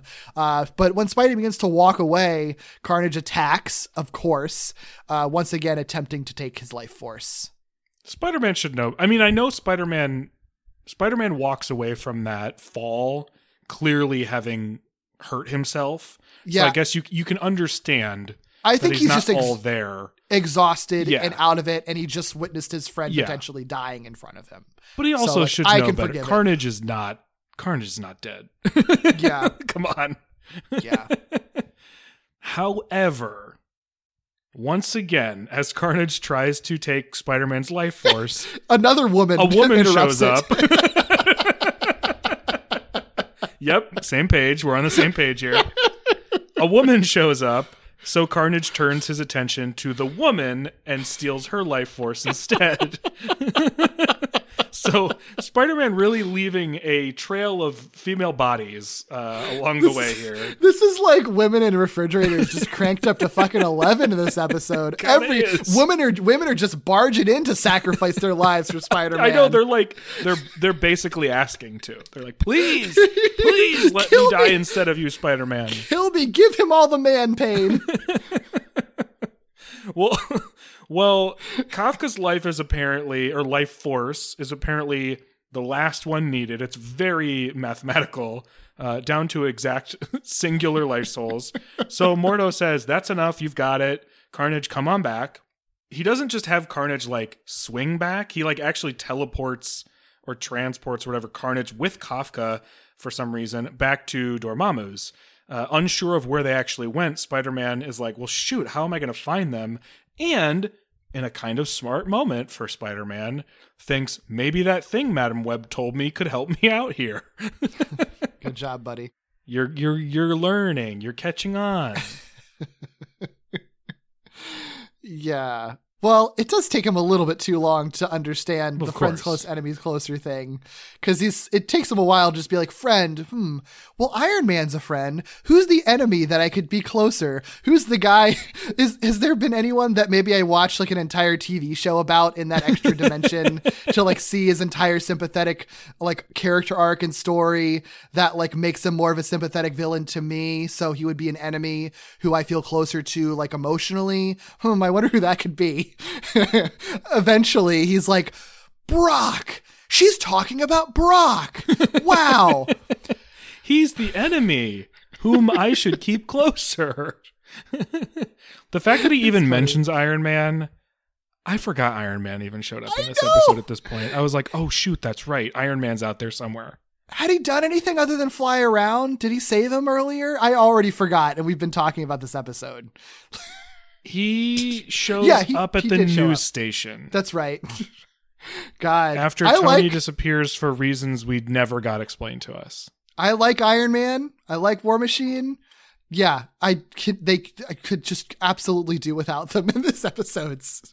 they leave no mark. A million, at least Iron Man, at least At Iron least Man, because you could at least argue that War Machine is there on behalf of Tony Stark as Yeah. security for the event, but then he can just be in that episode.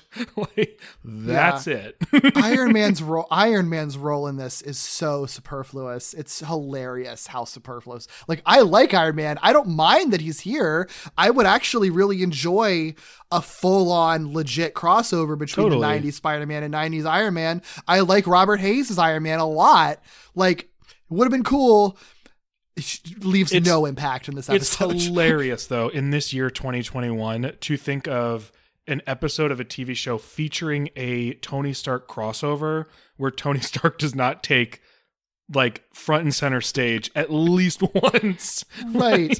like compare this to the 2017 show, which Oh also had black suit stuff, like Uh-huh. Venom regarding related stuff happening, and then they have an I- the Iron Man episode. Yeah. Like it is just it is an Iron Man crossover episode. Like Oh, it's yeah. all it's Iron Man. It's Iron Man's uh, Iron Man's villain. Like he kind of saves helps save the day. Like it's it's all Iron Yeah. Man all the time.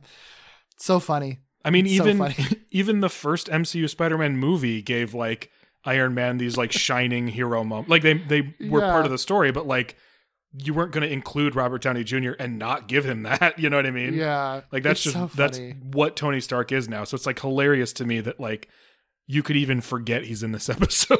yeah, and it's like conflicted because like I I'm glad that there he's not in there more because everything else that's happening is more Right. interesting. I think it would clutter up the joint, but it's like but then in that case then just cut him out completely and give him another episode. Like Fully agree with you. Fully Yeah. agree with you. so strange. Yeah.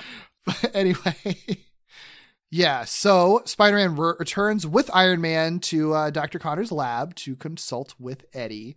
Uh, when Eddie learns that Kasady has taken Ashley, he returns. Uh, returns. He reunites with the symbiote wi- against everyone telling him not to. Because he wants to save Ashley from Kasady. Connor like warns him that you're not going to survive another separation. Like this is it, buddy. If you're Venom again, you're Venom forever.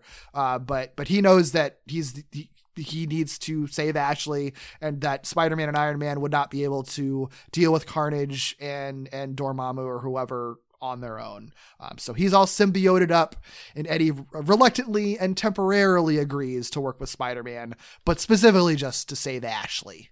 he okay venom and carnage come back at some point right they must if if they come back and ashley is not a part of those episodes i'm gonna be mad. Because not because i need more ashley kafka or because i like it but the fact that this is why he ends up permanently becoming venom like okay just I don't know. I have all the answers for you, uh, but I can leave you wondering. I mean, I, I, I, I could to the end bet. I mean, I. I, I, I would bet money that Venom comes back. I'm not as confident that Carnage does, but I would bet money that he does. And then I would also bet money that Ashley Kafka is never seen again.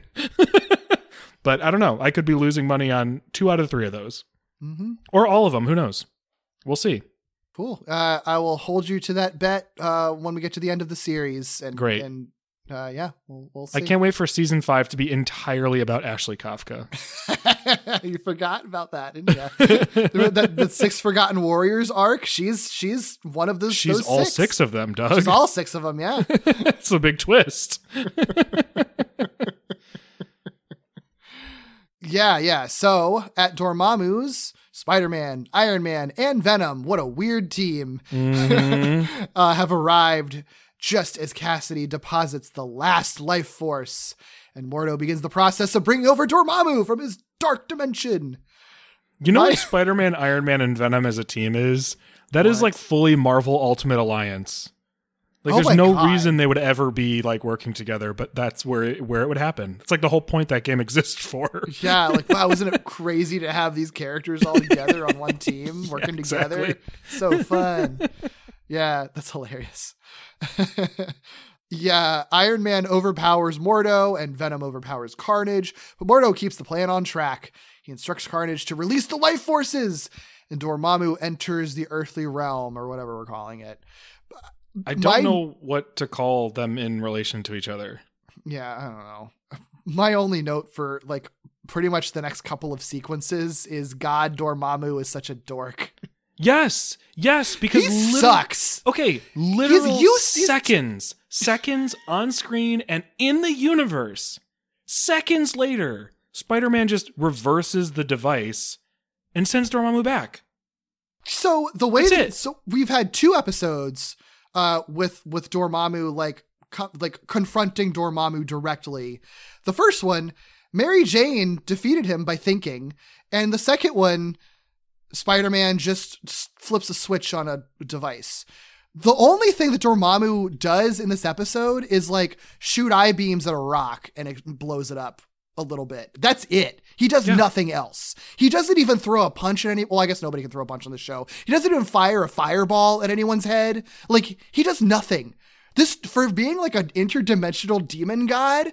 This dude is the most like like fucking useless. Like He sucks. Just He just sucks. Mordo is cooler than him, and Mordo also sucks. it's just so funny. It's so funny. Like I I mean like I I I know that I don't think it's intentional. I think it's just like time. They don't have enough time to or ability to like, you know, present him I guess in a better way. I guess. I don't know. Then but it would have been funny Have him succeed at coming through the portal, or or just lean on have it. him be there. Lean on it and have Carnage just be like, I worshipped you. Yeah, I, I mean that would be fun like- too. That that would be like that would be like the uh the the more contemporary take on it for sure. And I would love it. just good God. Like I'm sure he's cool sometimes in some versions of him or whatever. I mean, I'm I less find- sure. I liked him. I don't know. I thought he was cool in the Doctor Strange movie, right? Okay, like, yes. you know. Um, but God, the Firehead Dormammu, But he's also like he's also defeated in that movie by being annoyed. it's true. I mean, it, I know it's more complicated than that, but that basically Doctor Strange just like annoys him. Yeah, I guess it does kind of fit in with this version where it's just like just some minor inconveniences just completely obliterate Dormammu. I just I don't understand why you even have him come through the portal if he literally does nothing. Just stop the portal from Hmm. working. That's true because like Well, I guess the end of the episode wouldn't work if the portal didn't work. Mm, I disagree with that. I think um I think that they like Dormammu could have never come through. I think it could just be that they the machine gets damaged in the fight and causes the machine to start sucking shit in or whatever. And Well, that's that's where the whole the the is. life forces are an equivalent exchange. So if the life forces never travel through the portal, neither does Dormammu. So the Yeah. portal can still work as long as the life forces don't cross that plane. Oh, yeah, we're, they just we're break- thinking about it way more than they did. Yeah, break break the vase before Dormammu ever comes through. Let the life forces out, but then still have Carnage and Baron Mordo there being a threat, um, and the portal there being a danger that anyone could fall into. You've still got all the episode happening. You know, Yeah, the like, stakes are still- all there. Noth- literally, none of the stakes change Yeah, whether Dormammu comes through the portal or doesn't. yeah, yeah. As long as you know, as long as you at some point reverse the polar- polarity of the portal probe or damage it or something to make all the sucking into the portal stuff happen. That's all that matters. Yeah, Dormammu is such a fucking dork. It's just it's the o- the only reason I'm so frustrated by it is because everything that they incorporate Dormammu into for these two episodes is really clever. I mean, the fact that they're even Yeah. using Dormammu in order to tell a Carnage serial killer like killing spree story is really clever. But Yeah, I mean, it it it ultimately was never about Dormammu. So like, just admit that and move on. it was never about him. it was Yeah. never about him. Yeah, and that's okay. Like it doesn't need to be. It's a great it's a great story device to use. Yeah. That's not nobody nobody is watching these episodes like being like is Dormammu going to escape? Like no, they're watching they're watching Carnage do crazy shit and they're watching Venom try to grapple with his humanity. Like that's all the stuff that's interesting and that's enough for an episode. Plus you got Iron Man teaming up with them. So like there's there's uh, plenty happening. I Like, want to that- meet. I want to meet the one kid who was strangely like very knowledgeable about Doctor Strange lore and was really excited at the prospect of Dormammu becoming the next big bad of the end of this season or something, and then being just utterly sh- like crushed at the complete lack of disrespect given to Dormammu here. or the complete lack of respect and total disrespect. I don't know what I actually said. I don't know. But Dormammu sucks. is, the, is the moral of the story here. it's just it's so it's just hilarious how much she sucks in proportion to how much they set him up as being such a big deal. Uh huh. oh boy. Oh boy. Yay, yay. Carnage still loves him for some reason. So like base yeah, so you know This is the, the- one person who said it's okay for Carnage to kill. Yeah, actually, yeah, that makes sense. um, yeah, so like basically, Dormammu's sent back to his realm when when the polarity of the probe is is set, right, is reversed or whatever, right. So Dormammu's sucked right back in. That since it's an equivalent exchange, as soon as he goes back to his realm, all the stolen life forces shoot out and a return to their respective fleshy vessels. So Lieutenant Lee's okay, all the bystanders are okay, Kafka's okay, it's all good. Um, Carnage, of course, like still worshiping his master, uh, tries to stop Spider-Man from completing this process. When Eddie checks on Kafka, uh, she remarks that the sacrifice. Uh, she remarks that the the sacrifice he made to save her, recognizing that he's rebonded back with the symbiote, um, and he responds that like, "Oh, I can actually feel it taking me over again. Oh no!" And it does. And Venom attacks Carnage, uh, but luckily that allows Spider-Man to focus on the now functioning probe or Yes. now malfunctioning now now malfunctioning probe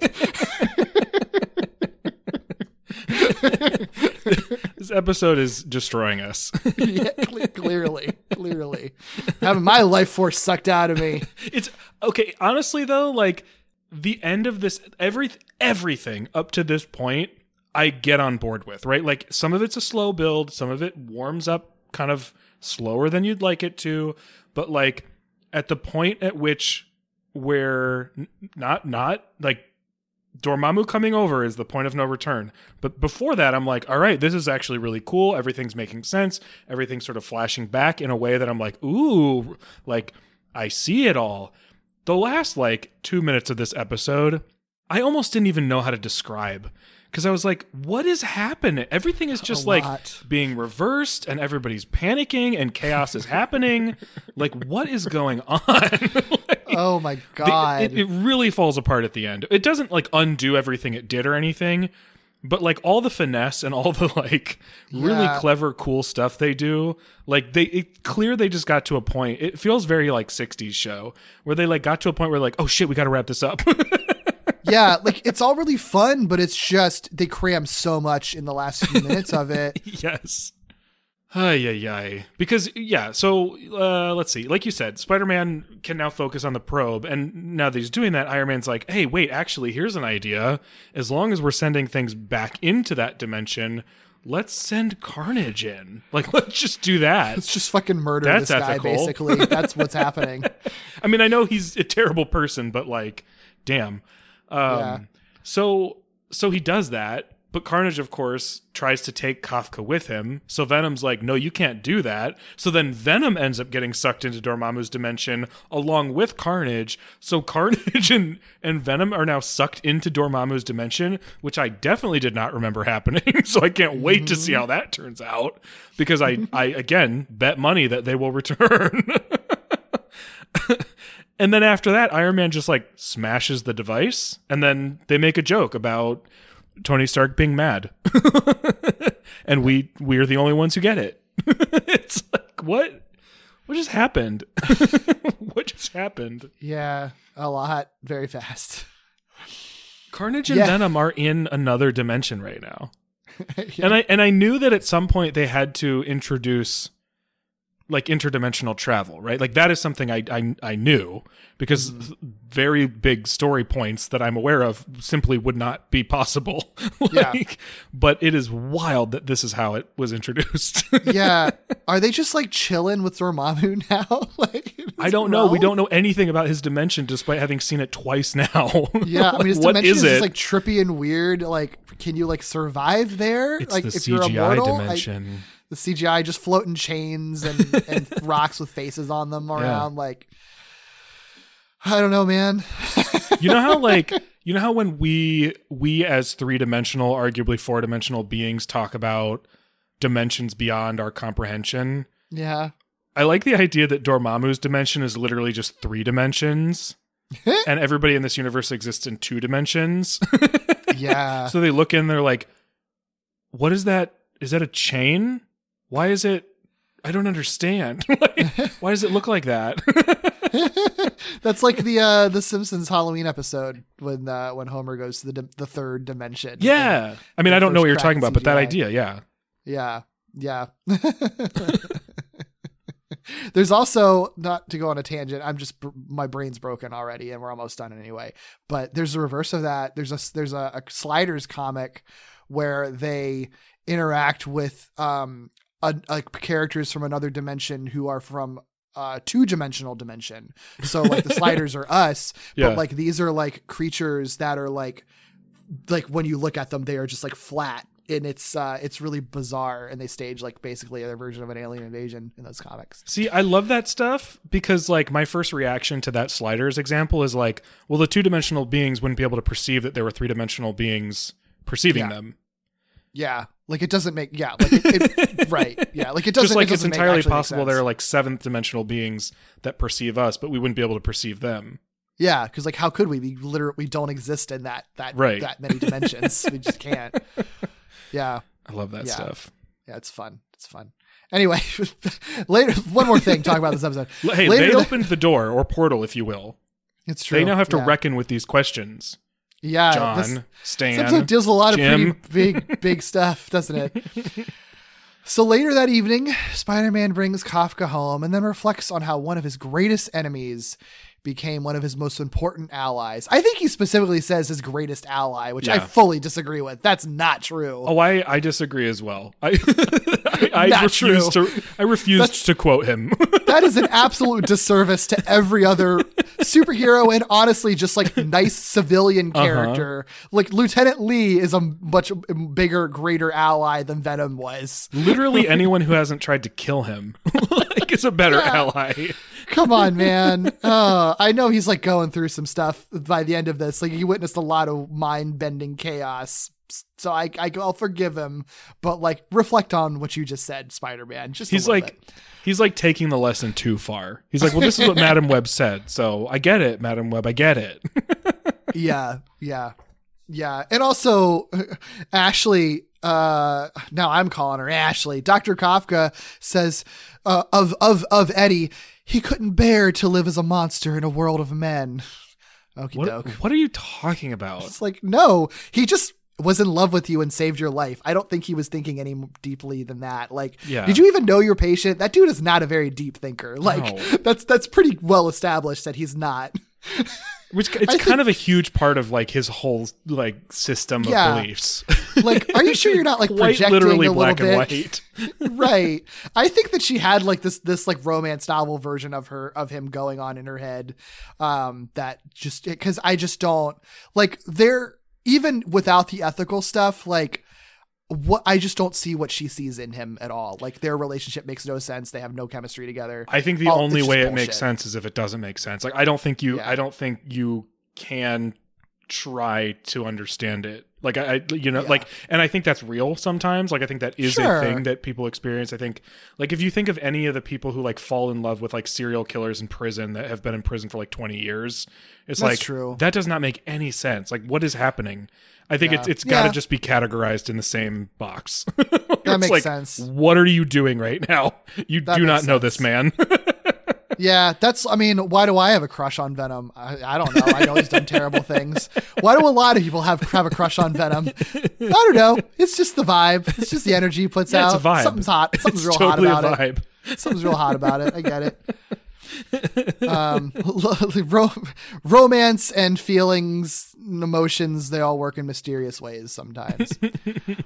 Um, but yeah, so as uh, as as Spider-Man's reflecting, the episode ends with one final Madam Web dimension moment, where she issues yet another cryptic warning. You must learn to expect the unexpected.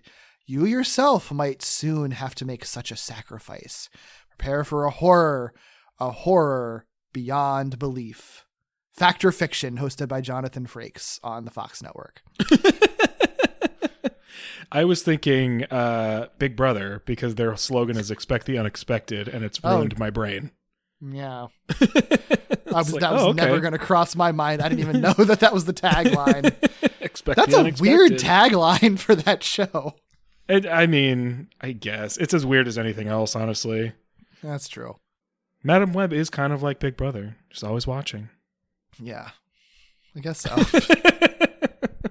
All right. Well, faces of the episode here. Uh, there are quite literally a bunch of faces on Dormammu's fancy life force vase. Uh, and I noticed them initially because they do kind of look like Green Goblin, but they're not. They do, They yeah. they have like a different, different, slightly different structure. They have like weird like corn kernel heads, uh, or corn cob heads. uh, but they're cool. They're cool, Yeah. and it's um it's a different style for this show because the line work is white as opposed to black, and it Yeah. stands out. So I like it. I would love a replica of this. I think it would be really cool. Yeah, yeah. I just, I, I I'm not going to bother sharing this or, uh, on social media or anything. I just wanted to point out that before I'd seen these notes, I also pulled the, the exact same vase face, face face, uh, that I was going to add. I just think it's funny that the we pulled different screen caps of it and we just posed it like we got we got images of the vase from the opposite angle of a Mhm. different character in the exact same pose. You got like Carnage grasping it from the right, and then I got Baron Mordo grasping it from the left, but they're both grasping it in the exact same way. And it's just kind of funny the symmetry that we had there. It's. I mean, how could you not? It, we literally have a segment called "Face of the Episode," and there's Yeah. a there's a vase full of faces, screaming faces. I also grabbed one just for you. I, I felt like this this uh, is right up your your alley. One big man, you know, embracing another man, uh, and them staring into each other's eyes. There's a, a wonderful moment where Spider-Man is like blasted. I think I don't know from the portal or oh maybe from Baron Mordo. I don't know, but Venom, but like unhelmeted Eddie Brock Venom, like catches him in his arms and like the moment just stands and then they like talk to each other while Eddie is like holding Spider-Man and it's not for like a good solid 5 seconds that they they uh, move from this position and it's just very Yeah. tender. It is. I am less of a fan than you think that I am. I like mean, all, everything except You've for just the fact pulled similar I poses. I don't think it's actually a good frame. yeah, but also I don't like unhelmeted Eddie. For something about it is really off-putting to me in this episode. And I love the character reason they do it is fine. It all makes sense. Like I'm not against it. Like I think it was a smart decision to to make to signify his character growth, but I don't I don't like seeing Eddie with just his head on Venom's body. It just weirds me out. I want to, I need to see the teeth and the tongue and the eyes, even though I don't like the Venom head very much. It just weirds me out. I don't know what it is. Yeah, Not a no, I agree. I don't I don't like Cletus or Eddie like suited up without their respective like symbiote faces in the Yeah. show. Cuz like Yeah. sometimes it looks cool in like comics or something where they're doing like cool art or like movies or whatever, sometimes it'll do a cool effect. But in this it just looks like they're wearing like a full body suit. It's like I think it's weird. the problem. It sort of ruins the the it ruins the feel of the symbiotes being a living organism because it does make it look like they're wearing a, a fake Spider-Man suit. Well, because like it's cool in Power Rangers because you don't get to see it frequently, right? But then it looks like they are Power Rangers without their helmets, which just makes it Yeah. look like a leotard. or when Peter takes his mask off and he's in a Spider-Man costume. I like the look of that too, but it's because it is a Spider-Man costume. yeah, it's clothes. Like Venom and Carnage aren't supposed to be wearing a costume. That's the whole point. So it just makes it weird um, when you just see it. Because I think it would have been nicer if they if they drew some like tendrils or something on his neck, like other later cartoons and movies would do. But Mhm. obviously they didn't really. They weren't gonna do that. So, I uh, whatever. No. It's this fine. Venom is a smooth baby. He doesn't get any weird grossness very smooth baby. Yeah, other than his tongue in this in these two episodes. yeah. Mhm. Some weird stuff that they were trying with the tongue that they actually didn't quite animate correctly, which just made it look weird.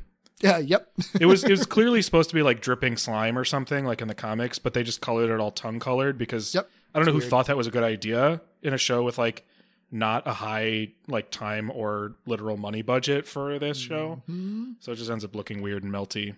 But Yeah. if I could have grabbed this exact screen grab, but with Venom's face, I would have. Yeah, I can probably. just thought it was sweet onto that he caught. Spider Man. That is very sweet. I agree with you. That is a very sweet moment. Very sweet, tender moment between two exes. exactly. Yeah, God, this episode really did kind of break our brains, though. Didn't it? I didn't expect that to happen. I think it's. I don't know. I think. Well, part of it is we're we're not recording on a regular day. We're recording on a Friday night. Yeah, I'm tired. It was. This was a bad. Friday. There's so much too. going on in these episodes Yeah, that there's no way to like do any of it full justice, really. Uh, and it just it ended up being like it's not even the most chaotic anything. Like the ending of this Mm. episode doesn't even come close to the most chaotic moments of this series. no, this isn't. This isn't tablet of time level at all. No. Yeah, but it's just uh it's th- th- there's sort of like I do think this two-parter it's like bizarre in so many ways, but I think it's even more bizarre how much of it ends up working. Yes. It's just like this is all the stuff that you're mashing together. That's that's on paper it sounds just stupid and awful, but then you're watching and it's like, eh, okay, most of these pieces actually fit together pretty well. it's kind of the best case scenario where like you want something to to make unexpected choices but so many so many things won't because unexpected choices yield unexpected results right? They make a bunch of unexpected choices here and it works. Like that's like that doesn't happen that much i don't think. Like in a show that's not doesn't exist to take big swings you know? And most shows don't you know? So uh yeah it's just it's it's wild like the the shit they smash together that ends up working and being not even just working but like actually being kind of cool when you think about it Yeah. at least Yeah. i think i i think a lot of it ends up being cool in a way that i'm sure plenty of people would be like that's not that cool but i don't know i think it is No, I've I've and I, I've anything that's going to make me appreciate carnage more than just like he looks cool sometimes like Mm-hmm. I think that's an accomplishment because i don't tend to like carnage this is a good use of him. I think. I think they found a smart way to use him, and yeah, I think uh, I've come around on on on these episodes just through the conversation. I think because there's a lot. I think um, I think it it, it is easy. You I, I think you can either watch these and just be like have a fun ride. I think you can also overthink them a little bit, but then I think you can figure do what we did and actually kind of break down like some of the stuff that seems like it's just too much it actually does end up working ultimately. And there's actually a lot of really good characterization stuff, a lot of really smart sp- storytelling choices, and a lot of really clever ways to get around the constraints that they were under that like I've never seen them do before. Aunt May time, uh, Aunt May. Oh my God, Madam Web time skips. um, wow Madam- spoiler yeah, yeah. She unveils herself as Aunt May at the end of the season. Um, Madam Web time skips and like and just like working around Carnage killing people but not killing people but kind of killing people. Like all that stuff it's like hard to it would be hard to do and easy to totally whiff and they, they mm-hmm. don't really. Like i really think you know the first episode i was i wasn't as, as into but i think once it all comes to a head in this one outside of the climax being a little messy really the only downside of this episode is just iron man and feels kind of out of place in it. And that's not like a negative it's just like a thing. Like it's, it's, it's pretty neutral because it's not Yeah. like you said earlier they don't overutilize him so it's not like he's in the way or anything. It's just like you it's it could be cleaner i guess is the best way i could put yeah it. Yeah. Yeah. I, I, I wish that there was another episode that they'd introduced Iron Man in, but it's fine. He doesn't he doesn't call, he doesn't impede anything with this one. Ultimately, it's fun, good good reuse of uh, of the symbiote stuff. this episode, i think you mean the symbiote Symb- the symbiote, the symbiote. the Okay. symbiote yeah Yeah, the symbiote syndicate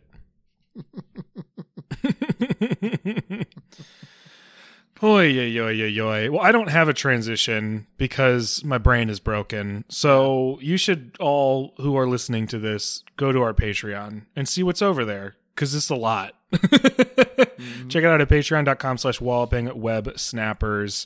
Uh, see if there's something you like there. There's a couple different tiers, and honestly, most of it is available for like a, a buck a month.